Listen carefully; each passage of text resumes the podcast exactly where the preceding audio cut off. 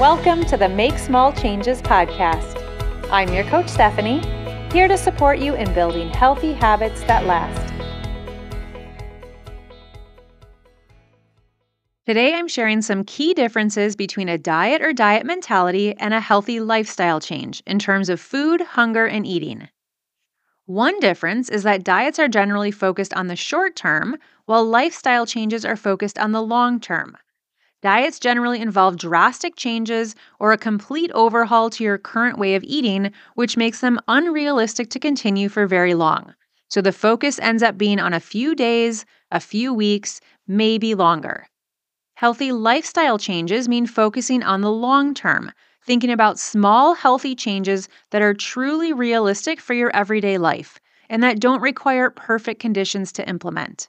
Instead of cutting out sugar as part of a diet or diet mentality, you might decide to add less sugar to your morning coffee. You're focused on small, simple changes that will make a difference and that you can sustain no matter what you have going on in your life. The driving force behind a diet is usually weight loss or a quote unquote quick result, whereas the driving force behind a lifestyle change is usually about something greater and more meaningful.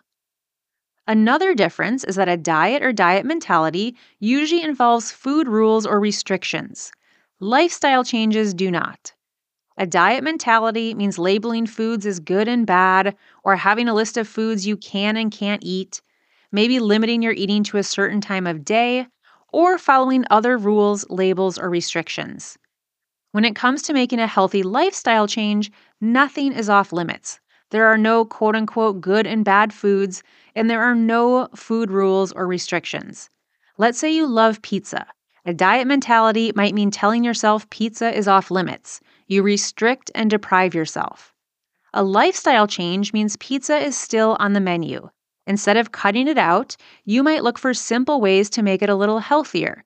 Maybe you order your usual pizza, but add a few vegetable toppings.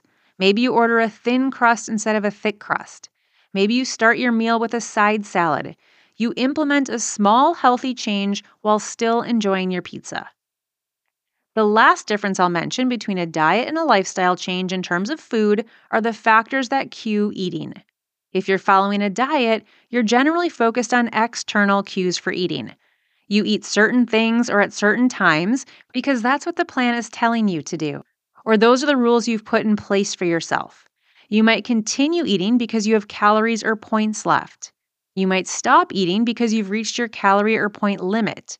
You allow external factors to influence your eating. Making a healthy lifestyle change means focusing on internal factors or internal cues for eating. It means learning to tune in and pay attention to your level of hunger and fullness.